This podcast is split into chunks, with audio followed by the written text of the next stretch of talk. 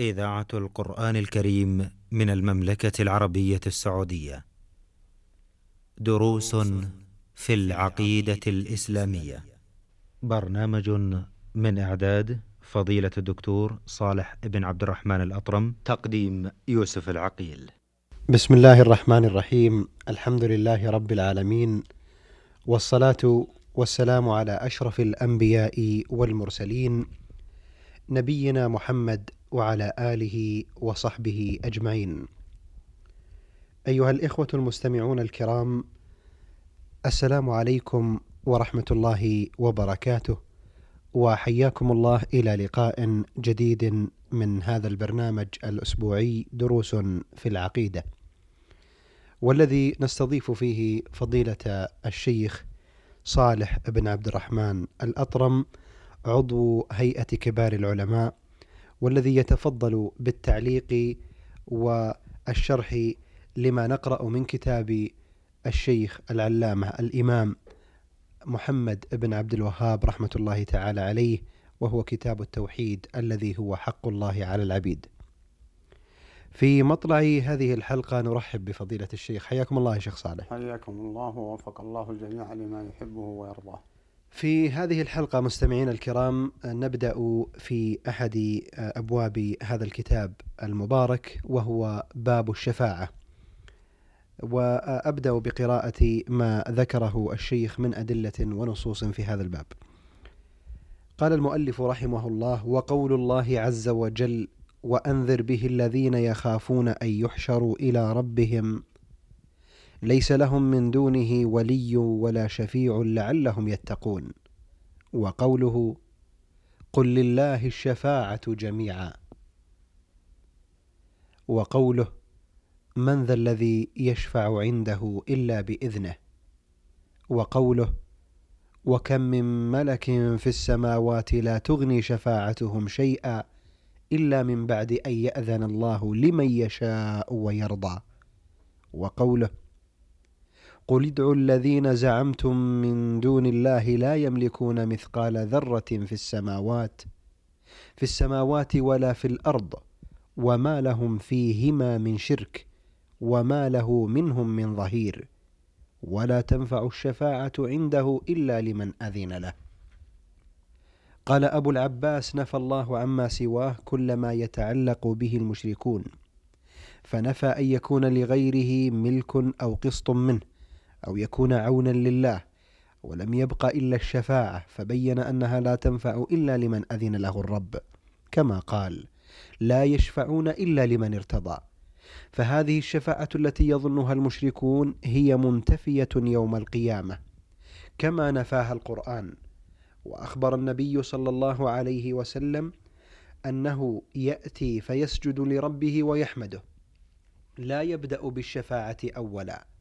ثم يقال له ارفع رأسك وقل يسمع وسل تعطى واشفع تشفع. وقال أبو هريرة من أسعد الناس بشفاعتك؟ قال من قال لا إله إلا الله خالصا من قلبه فتلك الشفاعة لأهل الإخلاص بإذن الله. ولا تكون لمن أشرك بالله. وحقيقته أن الله سبحانه هو الذي يتفضل على أهل الإخلاص فيغفر لهم بواسطة دعاء من أذن له أن يشفع ليكرمه وينال المقام المحمود. فالشفاعة التي نفاها القرآن ما كان فيها شرك ولهذا أثبت الشفاعة بإذنه في مواضع. وقد بين النبي صلى الله عليه وسلم أنها لا تكون إلا لأهل التوحيد والإخلاص. انتهى كلامه رحمه الله. نعود فضيلة الشيخ لأول هذا الباب ولعل من المناسب هنا أن تبينون حفظكم الله وبارك في علمكم مناسبة باب الشفاعة لما قبله من الأبواب. بسم الله الرحمن الرحيم. الحمد لله رب العالمين وصلى الله وسلم على نبينا محمد وعلى آله وصحبه أجمعين. المناسبة في الحقيقة يتأكد معرفتها لأن فيها إيضاح للمعاني وارتباط الموضوعات. وفي فهم هذه النقطة في الحقيقة أنه سبب لفهم موضوع الكتاب ككل وإدراك لما أدركه هذا الإمام رحمة الله عليه من عثوره وتتبعه الأشياء والمسائل والأعمال والأفعال التي تنافي التوحيد أو تنافي كماله. ثم يعقد لكل نقطة موضوعا ثم يستدل عليه بالكتاب والسنة. فما أعظمه من منهج. وما أعظمه من فهم. وأحسن فهم هو ما يفهم من القرآن ومدلولاته ومن السنة ومدلولاتها. فهذا الباب الذي معنا كما سمعنا في تلاوة نصوصه عنون له باب الشفاعة. الشفاعة في الحقيقة على وجه العموم كل يعرفها. العالم والمتعلم والمتعلم والعامي. وتعرف أيضا في المجتمعات وأوساط الناس بالواسطة. وهي ما يصل به واحد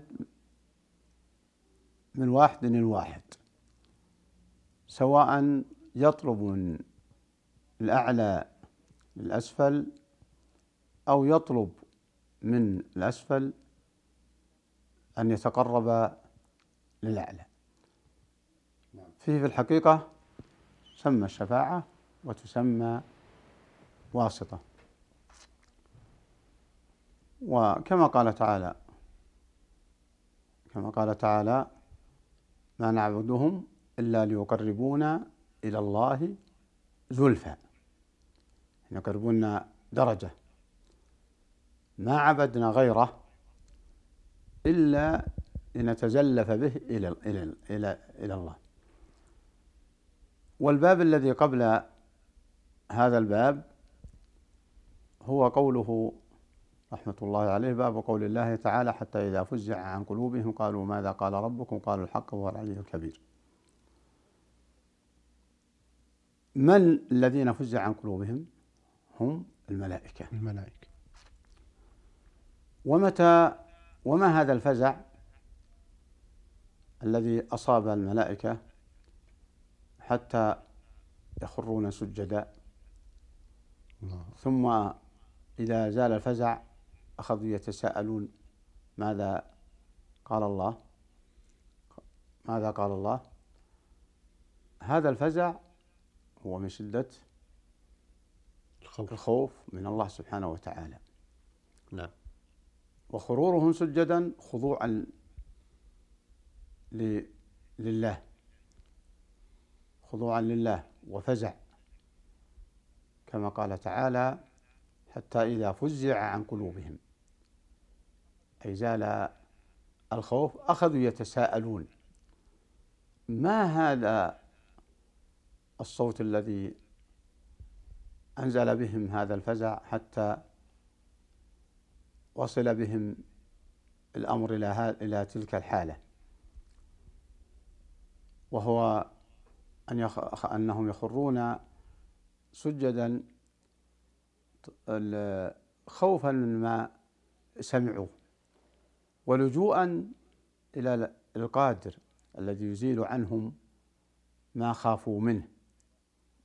وإذا كانت هذه الملائكة وهذا فعلهم وهذا صنيعهم فالإنسان المسلم من باب أولى أن يفزع ونص على صفة المسلم لأنه هو العارف بالله وعارف وعالم قدرة الله. نعم. فمعرفته لله تحمله وتدفعه إلى الخوف إلى الخوف منه. ومن ثم الخضوع له والتضرع له كما حصل من الملائكة. وهم أقرب الخلق إلى الله. فإذا سمعوا سمعوا الصوت الذي كما وصف في الحديث الآتي كسلسلة على صفوان خروا لله سجدا من الفزع. فإذا زال عنهم الفزع أخذوا يتساءلون. أخذوا يتساءلون. نعم. ماذا حصل؟ وماذا قال ربنا؟ حتى إذا فزع عن قلوبهم أي زال الخوف قالوا ماذا قال ربكم؟ قالوا الحق وهو العلي الكبير. ففي هذا الباب ساق المؤلف ما يحصل على الملائكة من الخوف والفزع. فإذا كان هذا الخوف يحصل في الملائكة من الله سبحانه وتعالى لمعرفتهم قدر الله وقوته و وسطوته. أعقب المؤلف هذا الباب بقوله باب الشفاعة لأن هناك من الناس من يتعب من يتعبدون بالتقرب بالملائكة إلى الله ويتوسطون بهم. نعم. ويتوسطون بهم بالملائكة. فإذا كان الملائكة يصيبهم هذا هذا الخوف وهذا الفزع فلماذا أنت تتوسط بهم؟ ولماذا تستشفع بهم لماذا لا تخف من الله كما خافوا؟ كما خاف الملائكة وهم كرام كاتبون. نعم. ومع ذلك يفزعون.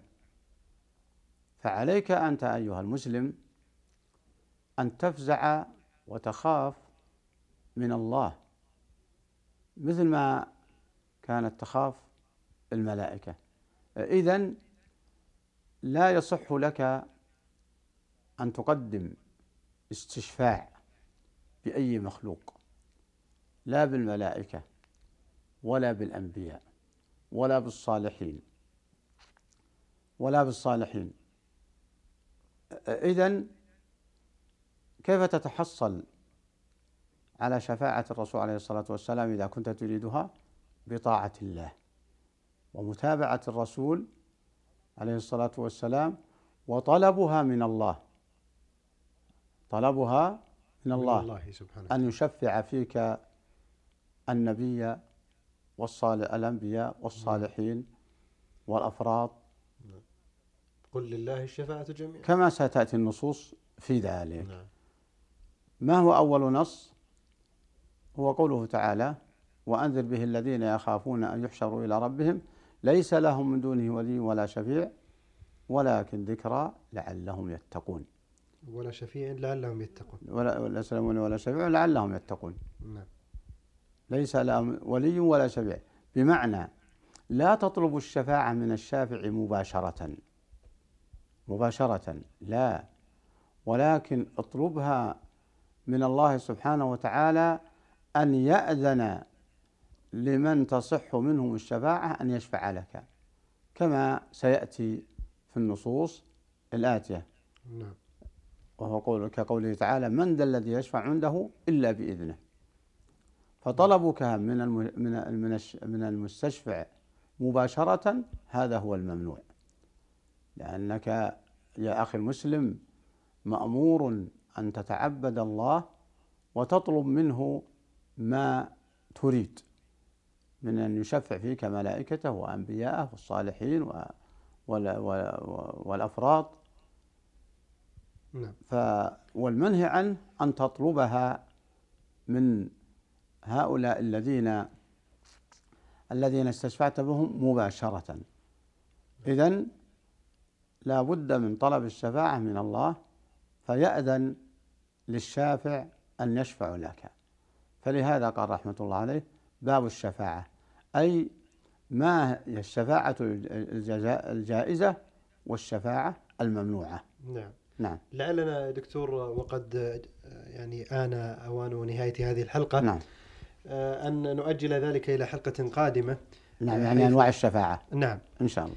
آه، أيها الإخوة المستمعون الكرام لا يسعنا في ختام هذه الحلقة أن نتقدم بالشكر الجزيل لفضيلة الشيخ صالح بن عبد الرحمن الأطرم عضو هيئة كبار العلماء والذي تفضل بشرح والتعليق في هذا الباب وقبله من أبواب هذا الكتاب العظيم. آه، إلى اللقاء في حلقة قادمة. نستودعكم الله. والسلام عليكم ورحمة الله وبركاته. دروس في العقيدة الإسلامية. برنامج من إعداد فضيلة الدكتور صالح بن عبد الرحمن الأطرم. تقديم يوسف العقيل.